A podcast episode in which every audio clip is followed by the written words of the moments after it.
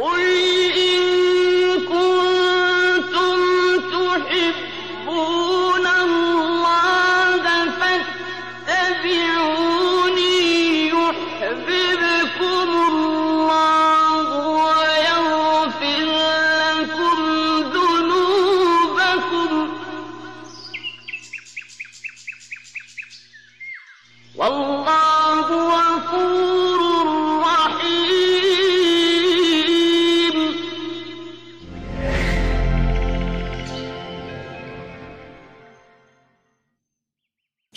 Bismillahirrahmanirrahim. Elhamdülillahi Rabbil alemin. Ve sallallahu ve sellem ala seyyidina Muhammedin ve ala alihi ve sahbihi ecma'in. Hicretin 14. senesinde Ömer bin Hattab radıyallahu anh'ın halife oluşunun da ikinci senesinde Müslümanların tarihinde afet olarak isimlendirilecek, isimlendirilebilecek olaylardan biri bir Cisr Savaşı, Köprü Savaşı diye bir savaş var. Orada Müslümanlar epey bir zayiat verdiler. Bu savaş Pers İmparatorluğunu, bugünkü İran yerinde bulunan Pers İmparatorluğunu ciddi bir şekilde umutlandırdı. Onlar da Rüstem isimli bir komutanın etrafında toplanıp İslam'a ve Müslümanlara son darbeyi vurmayı planladılar.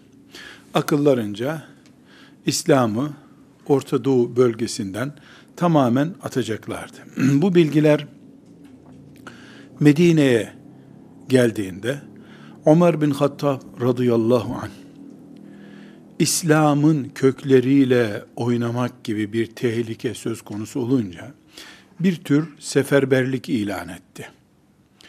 Başında kendisinin bulunduğu bir ordu ile İran'dan girip ta Çin'e kadar çıkmayı planladı. Adeta. Ashab-ı kiramdan büyükleri böyle yapma sakın. Sen Medine'de kal, Allah'ın arslan kullarından birisini gönder diye teklifte bulundular. O da Sa'd bin Ebi Vakkas radıyallahu anh ashabında istişaresiyle görevlendirdi. Sa'd bin Ebi Vakkas 30 bin kişilik kadar bir ordu kurdu. Bu ordu 120 bin kişilik İran ordusuyla savaşacaktı. Daha önce ki çok kısa zaman önceki bu mağlubiyetin moralsizliği de vardı. Bir de İran yani Pers o gün dünyanın bugünkü Rusyası durumunda. Roma'dan sonra ikinci büyük devlet, bir imparatorluk neticede binlerce yıllık geçmişi olan büyük bir imparatorluk. Ömer bin Hattab radıyallahu anh, Sa'd bin Ebi Vakkas radıyallahu anha o savaşa mahsus olmak üzere daha önce ağır suçlar işledikleri için İslam ordusunda cihad etme hakkı kendilerinden alınmış olan sabıkalıların bile orduya çağrılmasını emretmiş. Dolayısıyla daha önce irtidad ettiği için, sonra da tekrar Müslüman olduğu için sabıkalı bilinen pek çok isim de orduya çağrılmış. Çünkü bu Pers İmparatorluğu'nun büyük hamlesi karşısında gerekli tedbirler alınmazsa eğer ümmeti Muhammed'in çok büyük bir zayiata uğrayacağı, belki Medine işgal edilmese bile mesela bugünkü düzeye İslam'ın gelmesi hayal edilemeyecek kadar ağır bir darbe yenecekti. Sa'd bin Ebi Vakkas radıyallahu anh 30 bin kişilik bir ordu topladı. Bu ordu Kadisiye denen bir yerde e, hazır savaş için bekledi. Rüstem denen onların çapındaki büyük komutan da kendi toprakları zaten orada büyük bir hazırlık yaptılar. E, hem Rüstem tarafı hem de Sa'd bin Ebi Vakkas radıyallahu anh'ın tarafı. İki taraf da bu savaşın tarihin seyrini değiştirecek bir savaş olduğunu bilerek hazırlık yaptılar. Gerçekten Kadisiye Savaşı dünya tarihinin seyrini değiştiren e, çok önemli ilk 10 savaştan biridir mesela. Evet Bedir Savaşı çok büyük bir savaştır. İslam'ın küfre karşı savaşıdır ama e, Mekke topraklarında yaşayan iki nesil, küfür nesli ve iman neslinin kavgası olduğu için büyüktür. Kadisiye bir imparatorluğu tarihe gömmüştür. Dünyanın o güne kadar gelen iki uygarlığından birisini yok yapmıştır. Yani dünya tarihi açısından da çok önemli. İslam'ın önünün açılması, mesela Türklerin İslam'la şereflenmeleri de kök olarak bu savaşın kazanılmasına dayanıyor. Yani bölge, Kadisiye bugünkü Irak topraklarında kalan bir yer. Yani Kadisiye bölgenin tamamında İslam'ın hürriyetine kavuşması, insanların Allah'a kavuşmaları için, İslam'la şereflenmeleri için çok büyük bir hazırlıktır. Gerçi Sa'd bin Ebi Vakkas radıyallahu anh ve hatta Ömer bu hazırlık yaparken, bu hazırlığı yaparken bir savunma ve bir tehlikeyi bertaraf etme niyetiyle yaptılar. Çok büyük bir böyle gelecekte Türkler bile Müslüman olacak, Çin'e açılacağız. Bunu düşünmeye vakit bulamadılar. Çünkü basit bir operasyonda büyük bir Müslüman zayi oldu. Neticede bu bir e, zayiattı. Dört gün sürdü Kadisiye Savaşı. 8500 Müslüman çoğu sahabi ve tabiinden olmak üzere 8500 Müslüman şehit oldu. 120 bin kişilik ordusuyla da Rüstem perişan oldu. Rüstem'in e, Allah'ın lütfuyla cesedi parça parça edildi. İran İmparatorluğu dördüncü günde tarihe gömüldü. Dünyada dört günlük bir savaşla son bulmuş bir uygarlık yoktur. Uygarlıkların çöküşü olur. 20 sene 30 sene sürer. E, 30 mesela Osmanlı Devleti'ni kendi yaramız olarak alalım. E, 150-200 sene sürdü çöküşü. 200 sene sonra hasta adam hasta adam sonunda hastayı öldürdüler. Elleri eğer deyimleri doğruysa. E, Pers İmparatorluğu ise Sa'd bin Ebi Vakkas radıyallahu anh'ın elinde dört gün dayanabildi. E, rakamlar 30 binle 120 bin arasındaki uçurum çok çok dikkat çekici bir uçurum. Ümmeti Muhammed'in girdiği bu büyük savaşta çok büyük bir ordusu da yoktu. Birinci dereceden çok kaliteli mücahitleri, Halid bin Velidleri filan da yoktu. Sadece Sa'd bin Ebi Vakkas, Muire İbni Şube gibi ashab-ı kiramın ağır topları vardı. Bu savaştan bugüne bir ders aktarmamız lazım. Hiçbir savaşın, hiçbir olayın bize yansıması yoksa değeri de yok demektir. Bana ne orada dört gün savaş yapılmış, ölen ölmüş, yaşayan yaşamış. Bu bana ne denir? Ama bugün Müslümanlar olarak biz bu olaydan bize taşınmış dersler çıkarabilirsek, biiznillahü teala kadesiye ruhu yaşarız demektir. Hayır, biz eğer bunu beceremezsek, nauzu billah, her gün bir zayiat, her dönem bizim için bir perişanlık dönemi olabilir maazallah. Burada e, savaşın ayrıntılarına girme gibi bir niyetim yok. E, savaş dört gün sürmüş. Çok e, fazla denebilecek bir ayrıntı da yok elimizde zaten. Ama savaştan bilhassa İbn Kesir'in El Bidaye ve Nihayesinden özetleyerek anlatacağım. Savaşın ayrıntılarında gizli bazı sırlar var.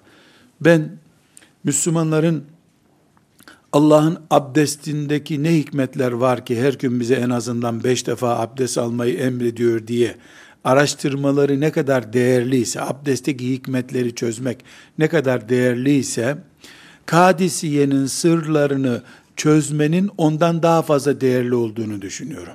Abdestin değersizliğinden değil, abdestin hikmetini çözmek gibi bir vazifemiz yok. Çözme imkanımız da yok zaten. Abdest ibadettir. Kayıtsız şartsız yapılır. Hikmetini anlayamadık başı mesetmenin diyelim. Yapmayacak mıyız bunu? Abdest ibadettir, namaz ibadettir, oruç ibadettir. Hikmeti, gerekçesi, sırrı araştırılması yasak zaten bunun. Böyle bir irdeleme yapamayız. Ama kadisiye ayrıntılarına girildiğinde bugün ümmeti Muhammed'e çok şey katacak bir olay. Dolayısıyla abdestin hikmetleri diye doktora tezi yapacak yerde ümmet olarak Kadisiye nasıl başladı, nasıl devam etti, nasıl bitti sorusunu incelememiz çok daha değerli ve aciliyeti olan bir iş. Bu savaşta Rüstem çok şımarık başladı. Çünkü karşısındakiler bir defa kısa bir zaman önce mağlubiyet görmüş bir ordunun kalıntıları. Yani İslam ordusu ona göre perişanlık yaşamış bir ordu zaten. Bir ikincisi yüzlerce kilometre öteden yürüyerek gelmişler veya at sırtında gelmişler. O kendi topraklarında. Üçüncüsü İslam'ın kuruluşunun 14. senesinde Rüstem'in devleti bininci senesinde. Ortada bir uygarlığı var Rüstem'in. Pek çok silah o gün kullanılıyor. Ve bugünkü teknolojiyle şöyle ifade edelim. Bugün bir ordu yaya 100 bin kişiden oluşuyor. Öbür ordu da 100 tanktan oluşuyor. Bu orduların savaşının sonu belli. Elinde tank bulan perişan edecek, öbür tarafı ezip geçecek. İran ordusu o gün fillerle donatılmış bir ordu. Fil demek 50 tane asker kuşatsa bile hayvan burnuyla onları atıyor. Ok atıyorsun o kitap ok acıtmıyor hayvanı. Derisi kalın. Ancak yakınından mızrak attığın zaman hayvan yaralanıyor. Ve yere düşmüyor gene. Üzerine yürüyor bu sefer. Tam tank gibi bir şey. Biz fili Mekke'ye Ebrehe'nin ordu getirmesinden de hatırlayabiliriz. İslam ordusunda sadece at var ve develer var. Ama e, İran ordusunda, Pars ordusunda filler var. Bugünkü tanklar anlamına geliyor. Dolayısıyla Sa'd bin Ebi Vakkas radıyallahu anh müthiş bir imanı var. Allah'a tevekkülü var. Yanında Allah diyen mücahitleri var. Bir sürü daha önce günah işlemiş, şarap içmiş, şu cezayı yemiş, sabıkalı Müslümanlardan da oluşan bir ordu. Ee, karşı tarafta ise filleri var, dörde katlamış İslam ordusunun kalabalığı var. Kendi topraklarında e, çok rahatlar, yiyip içiyorlar akşama kadar, sabaha kadar eğleniyorlar, sabahleyin askeri tatbikat yapıyorlar. İki zıt yani yokla varın savaşı gibi olmuş bu savaş. Ee, İslam ordusunu temsilen Sa'd bin Ebi Vakkas radıyallahu anh temsilci göndermiş. Rüstem de gelsin elçileriniz görüşelim demiş. 4-5 kere elçi görüşmesi yapılıyor. İlk nokta bu. İslam ordusundan bir kişi gidiyor. O giden kişiye e, niye geldiniz, ne istiyorsunuz soruyor. Rüstem şöyle bir taktik uygulamış. Şimdi bugün mesela ilk giden El-Mughire İbni Şube radıyallahu anh ashab-ı kiramdan gidiyor. Bu ilk gidene ha bunları bir düşünelim diyor. Bir hafta sonra gün veriyor. Üç günden fazla süre tanımayız diyor. Resulullah sallallahu aleyhi ve sellem üç günden fazla düşmanla görüşmeyi uzatmayın buyurdu bize diyor. Öyle mi? Üç gün sonra görüşelim diyor Rüstem. Üçüncü gün bir elçi daha gidiyor ne diyorsunuz diye üç gün daha süre alıyor. Üç gün daha süre alıyor. Şöyle bir taktik uyguluyor. Bu adamlar çölden gelmiş adamlar. Attan başka da mahluk görmemişler. Bu adamların üstü kıyafeti perişan. Bunlar benim sarayımı gördüklerinde biz bu adamlarla uğraşamayız desinler diye plan kurmuş adam. Ve sarayın avlusuna kadar her yeri altın kaplama dekorlu hale getirmiş. En sonunda Sa'd bin Ebi Vakkas Rib'ye İbni e, Amir radıyallahu anh isimli bir sahabeyi gönderiyor. Ee, Rib'ye diyor ki bu işi uzatma. Son cümlemizi söyle diyor. Bunlar bizimle oynuyorlar diyor. Burada arkadaşlar bugüne taşıyacağız dedik ki ilk maddeyi taşıyoruz. Kafir dünyaya tapınan adamdır. Mümin ahiretten başka derdi olmayan adamdır. Bu sahne hayata yansıdığında Rüstem altın, hizmetçi, sarayın deptebesi, kaplama sütunlar, korumalar, zırhlar bu sarayın içine gelince pes eder bu kafalar diye düşünmüş. Bu müthiş taktik aklınca ümmeti Muhammed'in ilk neslinde fiyasko ile sonuçlanmış. Bugün de bu taktik hala geçer. Suriye'de savaş yaparlar, filan İsviçre'deki otelde toplantısını yaparlar. Suriye'de aç karnına savaşan mücahidin temsilcisini İsviçre'de yedi yıldızlı otelin lobisinde karşılarlar. O zavallı adam dağıtırız sizin ordularınızı demek için gittiği yerde evet efendim e, bu savaşın eksik tarafları var demek zorunda kalır. Müslüman caminin mihrabında güçlüdür, meydanda güçlüdür, evinde güçlüdür. Otel odasında Müslüman güçlü duramaz. Çok zor. Durdum zanneder. Durdum zanneder. Kendi hanımından başkasını görmemiş, iffetli bir Müslümanın önünde 20 tane cariye gibi otel hizmetçisi tur atar. Birine bakmadın, öbürüne bakmadın, öbürüne bakmadın. Ne yapacaksın? Ne kadar dayanacaksın? O gün Rüstem otel odalarında Müslümanların önderlerini karşılama toplantısı taktiği yapmış.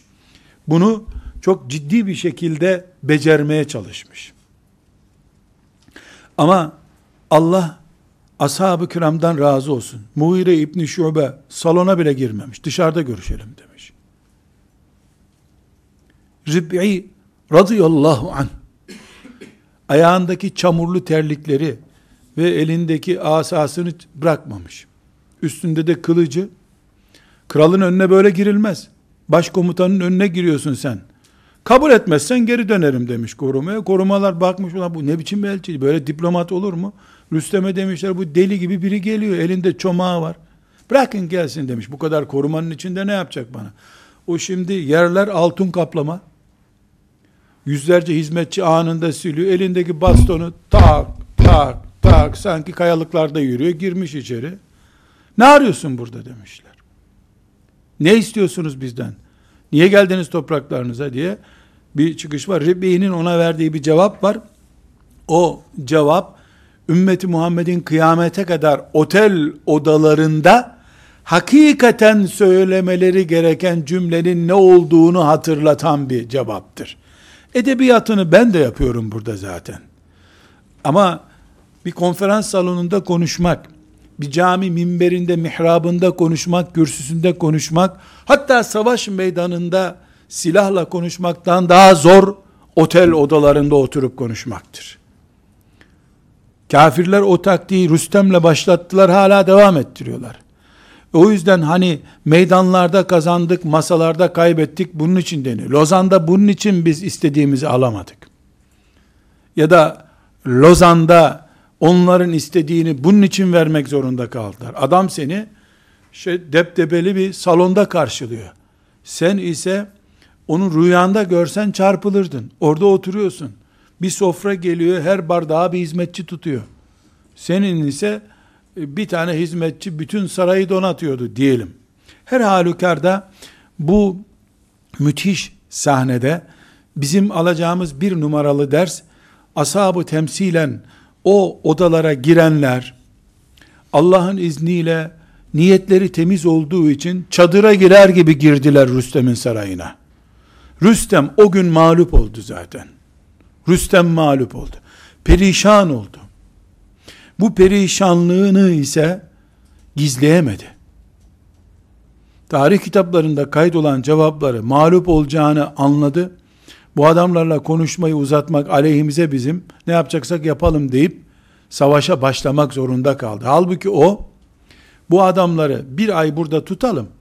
Bir ay sonra açtan ölecekler, çekip giderler. Hayvanlarına yiyecek bulamazlar, giderler düşünüyordu. Oradaki insanların Allah'tan başkasına güvenmediklerini, açlıktan korkmadıklarını, ölümden korkmadıklarını anlayınca pes etmek zorunda kaldı. Herkesten önce teslim oldu. Burada arkadaşlar, bu birinci nokta. otel toplantılarına işaret ediyoruz. Ümmeti Muhammed'in ilk imtihanı otel odaların gibi odalardaki ilk imtihanını Mughireler ve Rib'iler Allah onlardan razı olsun kazandılar. Kazanınca da Kadisiye'yi kazandılar. Kadisiye'den üç büyük hatırayı bugüne taşımak istiyorum.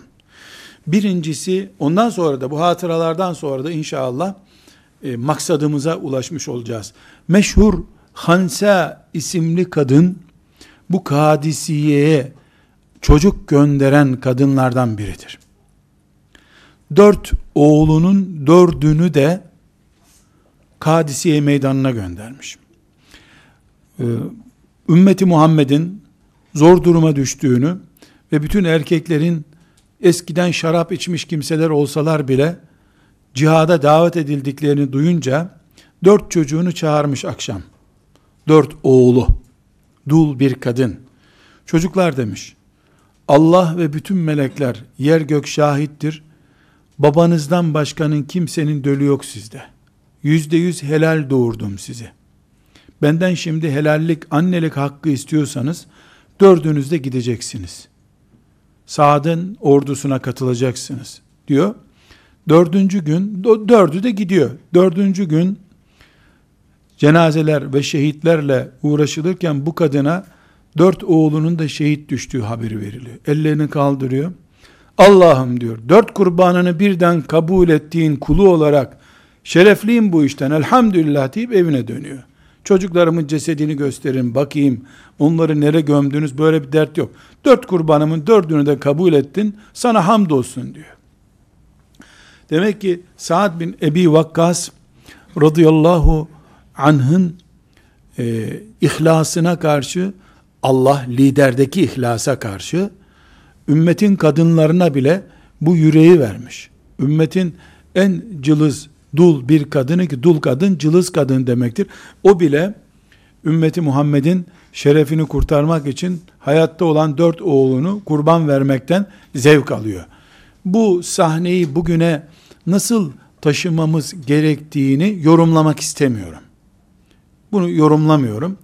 Ama meseleyi sadece arz asker göndermek, sadece diplomat e, göndermek olarak anlayan, zenginlerin de çocuklarını askerlik yerine şu bürokratik eylemle, şunla bunla geri hizmetlerde tüketmelerinin meşhur olduğu bir günde bunu yorumlamak istemiyorum. Hepimiz iman sahibiz elhamdülillah.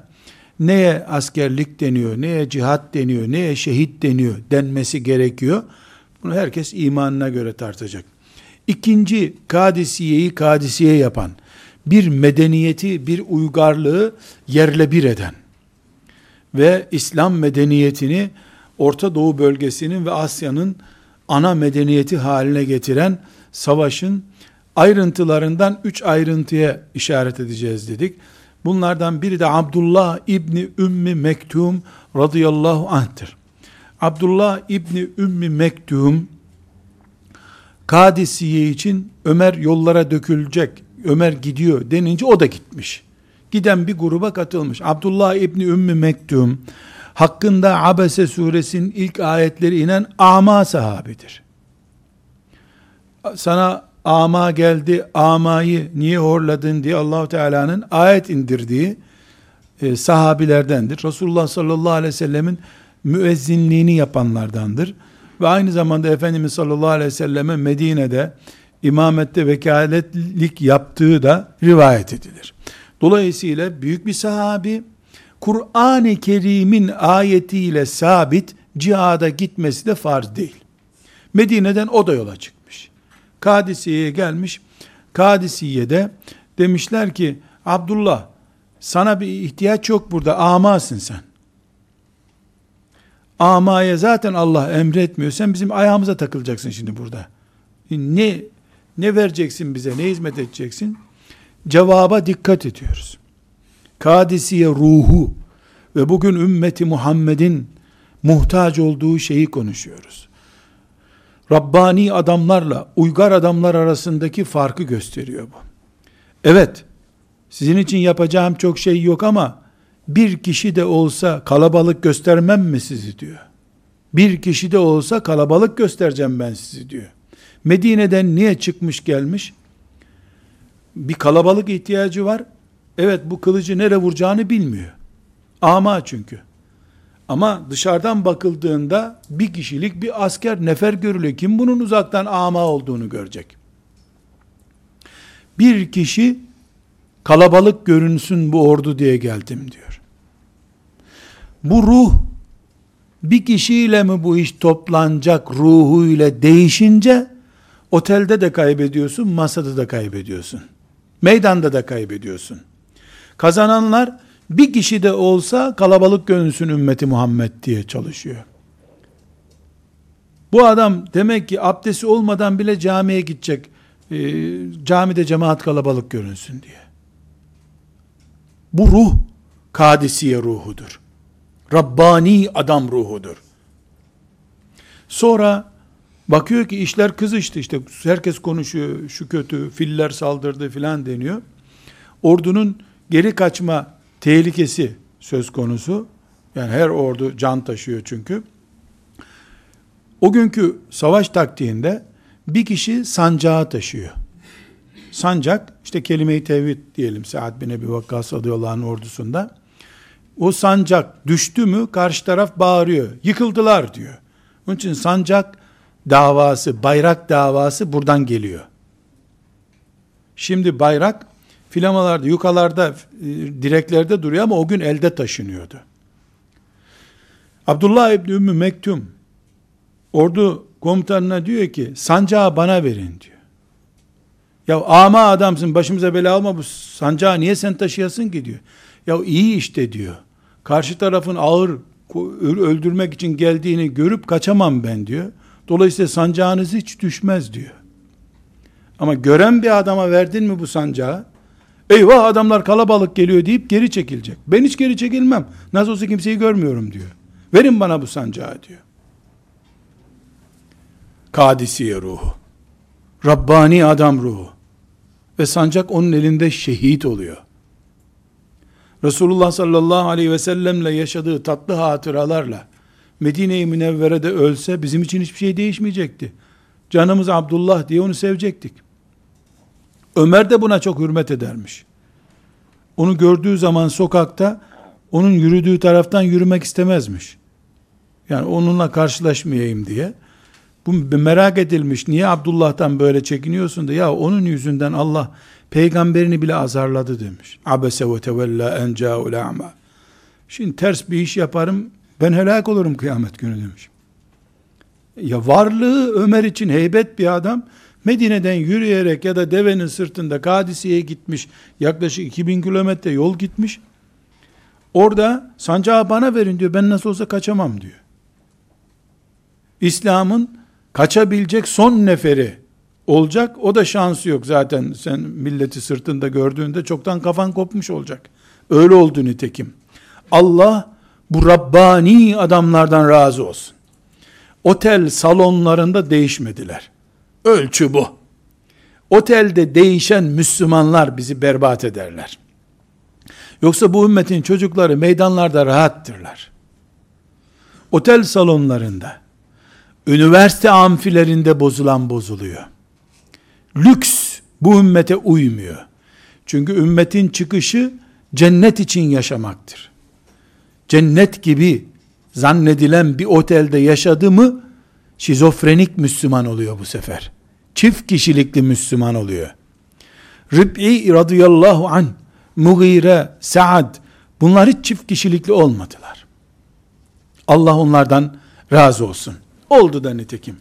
Burada kardeşlerim, üçüncü bir ince ayrıntı var. Kadisiye Savaşı'nın hatıraları arasında. O gün Kadisiye günü Saad bin Ebi Vakkas başkumandan olarak ciddi bir rahatsızlığa tabi tutulmuş.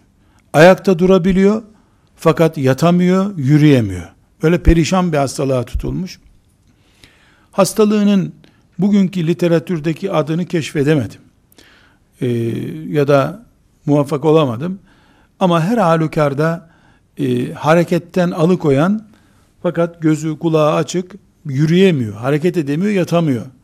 Böyle bir çıban mıdır nedir artık böyle bir hastalıkla boğuşuyor. Dolayısıyla e, Kadisiye'de fiilen komutan da yok aslında.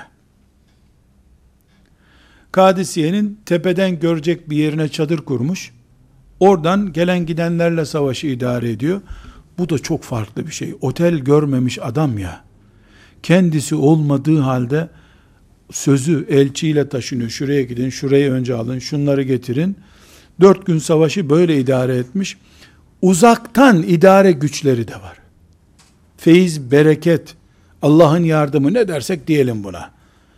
Uzaktan göz bakışlarıyla bile iş idare etmişler. Biraz önce dedik ki e, ha, e, bu Sa'd bin Ebi Vakkas hanımıyla savaşta. Bu da farklı bir boyut tabi. Geziye gittikleri için İran tarafına hanımını da götürmüş. Öyle değil. Ailece gidiyorlar. Nasıl olsa buradan cennete gideceğiz. Niye geride kalıyorsun? Gel diyor. Alıyor hanımını da ailece gidiyorlar. Üç ay gidip hava değişimiyle geri gelmeye niyetli değil zaten o. Ömer ona dedi ki ümmetin son günü saat var mısın? Varım dedi. Hanımına dedi ki cennete gidiyorum geliyor musun? Kalktı gittiler. Gidiş o gidiş. Hanımı da orada. Ailece gelmişler pikniğe. Bu savaşta dedik ki ümmet çok zor durumda kaldı. Ana mücahitlerini köprü savaşında kaybettiler. Çok büyük sahabinin yiğit adamları gitti. Bu büyük zayiattan sonra e, sarhoşluk cezası yemişler. Daha önce İslam'dan dönüp tekrar geldi diye sabıkası olanlar herkesi çağırmışlar. Yani esasen Kadisi ordusunun başında Mughire gibi e, Saat gibi Allah dostları var ama içeride o kadar berrakta değil ordu. Birincisini o Bedir ordusu gibi ha değiller. Hiç Bedir ordusuyla alakaları yok. Üst kadro çok temiz. Mübarek adamlar. Çıkaracağımız ana derslerden biri de bu zaten. Ebu Mihcen isimli birisi var. Sık sık e, içki cezası almış. 80 sopa. Ayda bir defa bir 80 sopa yiyor. İçkiyi bırakmıyor çünkü. Geldiği zaman da şişesiyle gelmiş. Saat de bunu yakalamış. Biz burada Allah için cihad ediyoruz.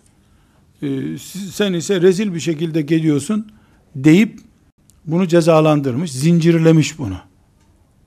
Kendi Sa'd bin Ebi Vakkas radıyallahu anh'ın kaldığı çadırın kenarında bir ağaca zincirlemiş bunu. Yani gitme bari ordumuzu kirletme demiş. Bunun üzerine e, bu savaş başlamış. İkinci gün savaş kötüye doğru gidiyor. Üçüncü gün kötüye gidiyor. Üçüncü gün akşam işte sahada gelip haber veriyorlar çadırda. Şu kadar insan kaybettik. İşte dört bin kişi kaybettik. Altı bin kişi kaybettik. Atlarımız kırıldı. Fillerini getir, Rüstem fil getirmeye başlamış İran'dan. Fil demek bir fil bin asker demek. Bin tanesini eze eze geçiyor. Çok tehlikeli durum filan. Bu ağlamış. Ee, Sa'd bin Ebi Vakkas'ın karısını çağırmış yanına. Hanımını. Allah ondan razı olsun. Abla demiş senden bir şey rica edeceğim demiş. Ne istiyorsun benden demiş. Zincirli bu. Cezalı. Bu zincirlerimi çöz. Sa'd'ın atını da bana ver demiş.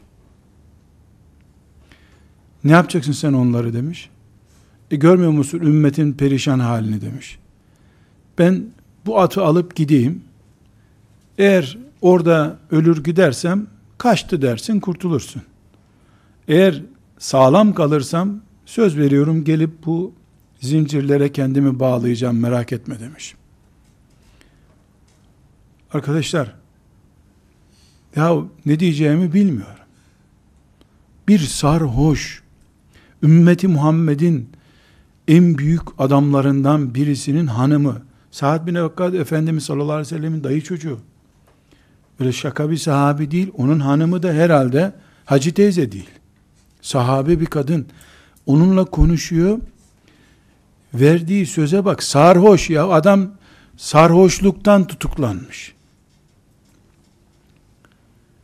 Bana ne teminat verirsin diyor. Allah'a şahit gösteriyorum diyor. sarhoş Allah'a şahit gösterir mi? Tamam diyor. Çözüyor zincirlerini. Saad'ın atını da veriyor ona.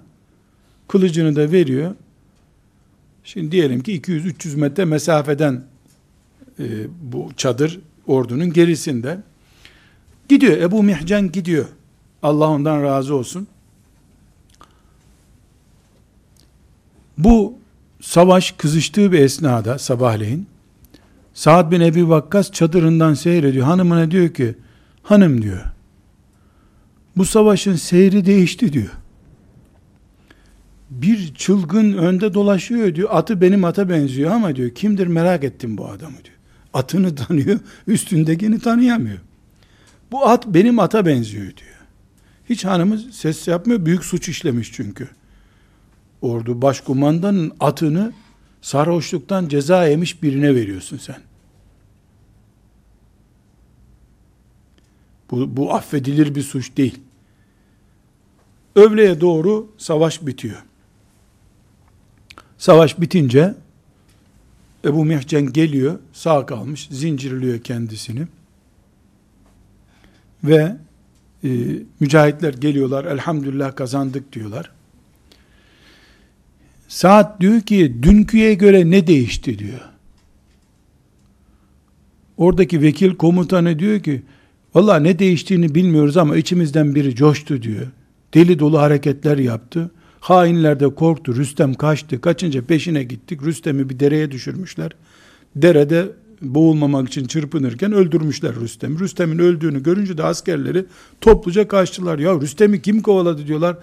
Senin atın gibi atı olan Belkade'nin bir atı var. Senin atına benziyordu atı ama adamı tespit edemedik diyorlar. Kadın dayanamıyor. Saat diyor. Dün böyle böyle bir olay oldu. O at senin atındı. Üstündeki de Ebu Mehcen'di diyor. Ya Ebu Mehcen aşağıda değil mi diyor. İniyorlar. Ebu Mehcen ağaçta bağlı. Saat olayı öğreniyor. Geliyor Ebu Mehcen'e diyor ki ümmeti Muhammed'in yüzünü güldüren sarhoşa da ceza verilmez yahu diyor. Çözüyor. Çözün bunu zincirini diyor. Ümmeti Muhammed'i konuşuyoruz. İş Allah ve peygamber olunca sarhoşları bile hareketlenen bir ümmet, ümmeti Muhammed sallallahu aleyhi ve sellem. Burada biz bir kere daha nefesimizi kesip ciddi bir tefekküre dalmak zorundayız. Elbette Ebu Mihcen sayesinde kazanılmadı savaş. Allah lütfetti. Rabbim ihsan etti de kazanıldı. Ama Ebu Mihcen'in tavrı yatağında esir düşmüş ve çaresiz kalmış büyük bir mücahit Sa'd bin Ebi Vakkas radıyallahu anh'ın boşluğunu dolduracak bir tavır.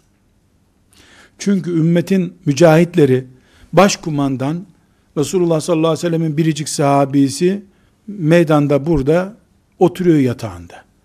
Bir tür komutanı olmayan bir ordu gibi ordu. Başsız düşmüş. Ama Allah bir sarhoşun eliyle bu boşluğu doldurmayı murad etmiş. Yapacak hiçbir şey yok insanoğlunun. Hiçbir şey yok. Rüstem'i kovalamış. Rüstem kaçarken dereye düşmüş. Boğulmamak için uğraşırken diğer mücahitler vurup öldürmüşler. Baş o zamanın dev adamı, yenilmez kumandanı, hala ismi Rüstem ismi kullanılır dünyada. Ağalık, İskender, Rüstem bunlar geçmiş kahramanlıkları yansıttıkları için çocuklara isim olarak veriliyor. Böyle bir bereketsiz ismi niye verirler onu anlamış değilim ama. Ama her halükarda hala insanlar Rüstem gibi çocuk diyorlar. Deli, dolu, kumandan bir adam. Bir sarhoşumuza dayanamadı. Sarhoşumuz Allah'a dayanınca. Sarhoş Allah'a dayandı. Ümmetin acısını bağrında hissetti. O sarhoşumuza dünyanın en dev adamı dayanamadı. Şimdi dinden geçinen, üzerinde din bulunan öğretmenlik, imamlık, müezzinlik ve benzeri şeylerden geçinenlerin, gençleri meyhanelerde, uyuşturucularda, ateist dalgalarında helak olmuş ümmetime bakıp uykuları kaçmıyorsa, Ebu Mihcen'den utanacakları bir kıyamet gününe gidecekler demektir. 80 sopa yemiş sarhoşluğundan dolayı. 3 gün ceza almış. O cezası dolmadan henüz sarhoşluğu ayıkmadan da ayıkmadan ümmetinin derdiyle dertlenmiş uykuları kaçmış. Ve saat gibi bir sahabinin hanımının da kim bilir boşanıp babasının evine gönderilmesine sebep olacak kadar büyük bir operasyonla, bir tuzakla Allah'ın dinine yardım etmeye koşuyor. 20 senedir de filanca öğretmenlikten, hocalıktan maaş alanın oturduğu mahallede de gençler uyuşturucu kullanıyorlar. İmam efendi de gençlerin camiye gelmesini bekliyor onları namaza ısındırmak için. Camiye geldikten sonra ısındı o zaten. Filanca yere giden sigarayı bırakıyormuş, tövbe alıyormuş. Ya oraya zaten bırakmak için gidiyor. Oraya gitmeye niyeti olanlara ulaşan Allah dostu gelsin. Öyle bir sarhoş bulun bana siz.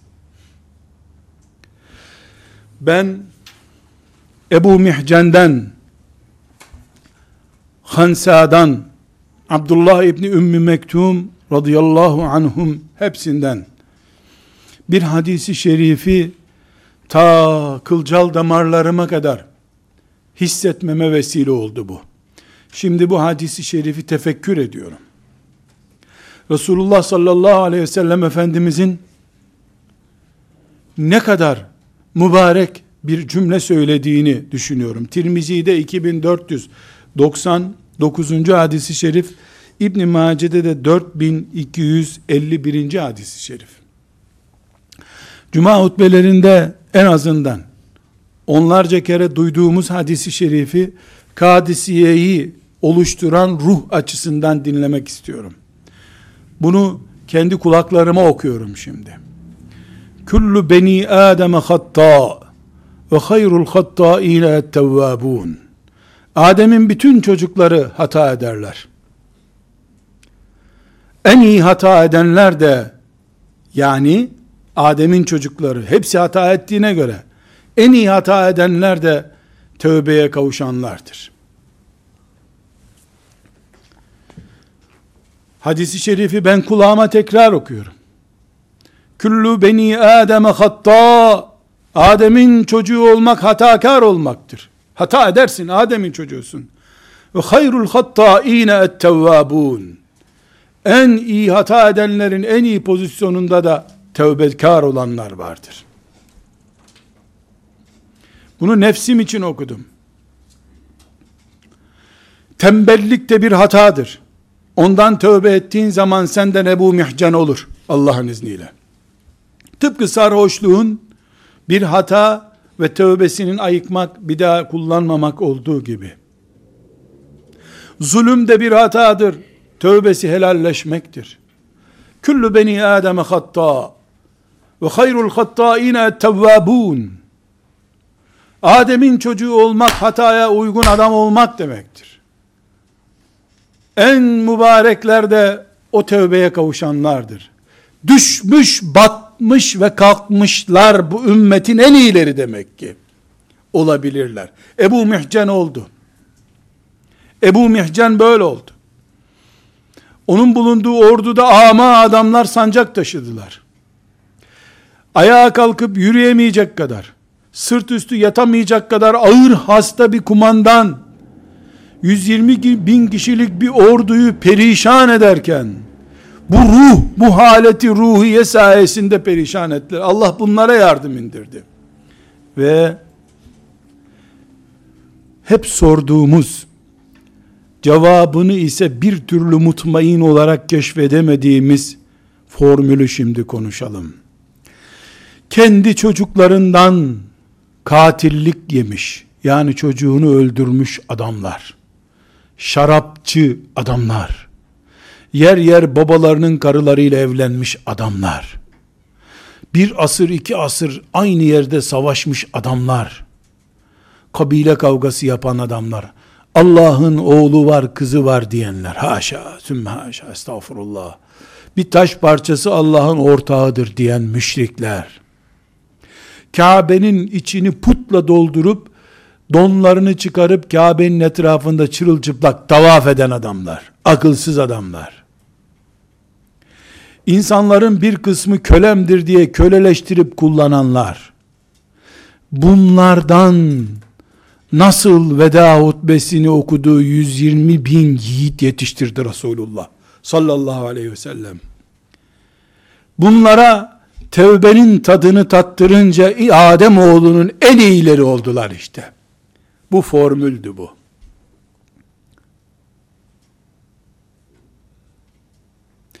Bir kere daha gördük Taif'te. Bu iki dağın arasında essin mi Allah bu adamları dendiğinde melekler tarafından sallallahu aleyhi ve sellem ne cevap vermişti? Hayır hayır bunlar cahil bilmiyorlar. Çocukları gelir dinime hizmet ederler diye düşündü. Haklı çıktı mı çıktı.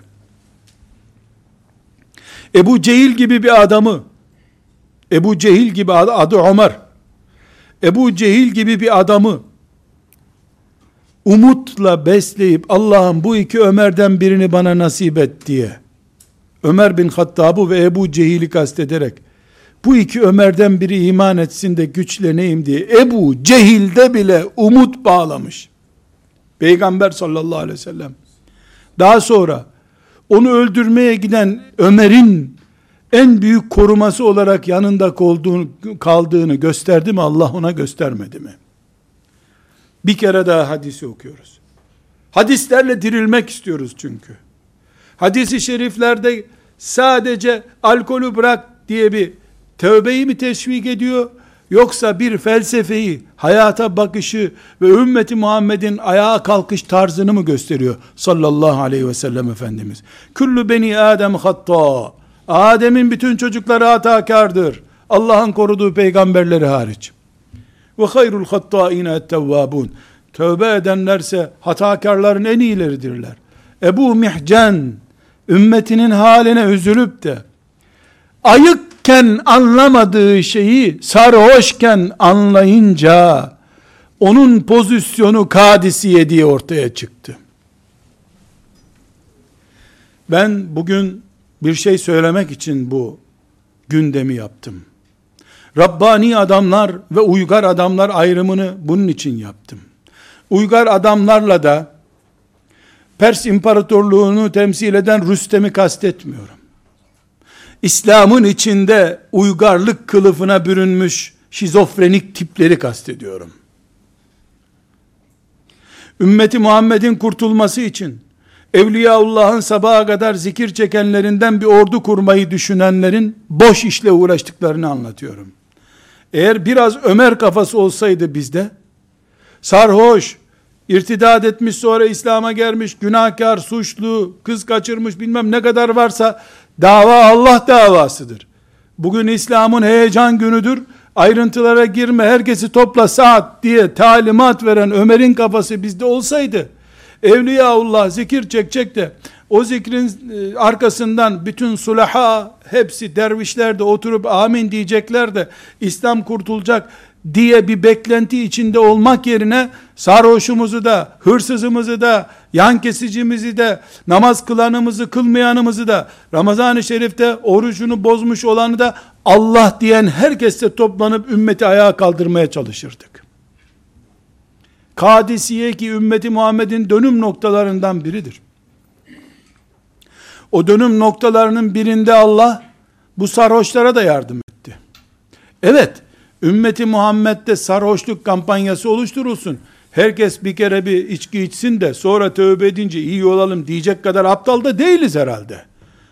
Ama böyle bir kampanyaya gerek kalmadan ümmeti Muhammed'in perişan durumda olduğunu, evlerinde günah yığınları olduğunu, cami avlularında bile günahlar bulunabildiğini, bu ortamda artık öyle mezarından kalksın Allah dostları da, otursun bize dua etsinler de, bu işler düzelsin demek yerine, kim ne kadar Allah'a itimat ediyorsa, kim ne kadar Allah diyebiliyorsa, hep beraber bu işi ayağa kaldıralım deme zamanı geldiğini, geçmek üzere olduğunu söylemeye çalışıyorum. Aristokratik Müslümanlarla Rabbani müminler arasındaki fark budur. Bu fark otellere girerken de belli olur. kravatını takmadan otele giremeyen tiple bu ümmetimin bu kıyafetiyle bu otele ben girerim. Hem de zıtlık olsun ayakkabımı da köy ayakkabısı giyerim. Var mı bir diyeceksin? Ama onlar ne diyecekler? Ha, o ne diyecekler, ne derler, tipim nasıl görünürle zaten mağlubiyet başlamış oluyor. Ordularından önce modasına mağlup olmuşsun sen o adamların zaten. Seni bir daha ordu ile mağlup etmesine gerek kalmamış. Sen tipten kaybetmişsin. Biz günahları hafife alırsak nauzu billah imanımızdan oluruz. Günah hafife almayız. Adem'in çocuğu olduğumuzu hatırlıyoruz. Kullu beni Adem'e hatta. Adem'in çocuğuyuz. Bu damga bize babamızdan intikal etti. Ama tövbe ile de kaliteli, iyi, Allah'ın yardımını alabilecek kimseler olabiliriz. Ashab-ı kiram bunun en mübarek, en canlı örneğidir. Allah onlardan razı olsun. Ashab-ı kiram, kitle olarak bunun örneğidirler. Şirkten tövbe edip Allah'a geldiler. O günah bu günah onları bırakıp Allah'a geldiler. Sonra da Resulullah sallallahu aleyhi ve sellemin önüne gelip şu günahı işledim ben Müslüman olduğum halde beni temizle ya Resulallah dediler. Ve tertemiz Rablerine gittiler. Toplu olarak ashab-ı kiram bunun örneği olduğu şeyde Ebu Mihcen sahabi olmadığı halde bireysel olarak tövbe ettikten sonra bir orduyla bir medeniyeti, Rabbani adamların ordusuyla uygar adamların medeniyetini yerle bir edecek eylemin sahibi olacağını gösterdi. Allah ondan razı olsun. Velhamdülillahi Rabbil Alemin. قل إن كنتم تحبون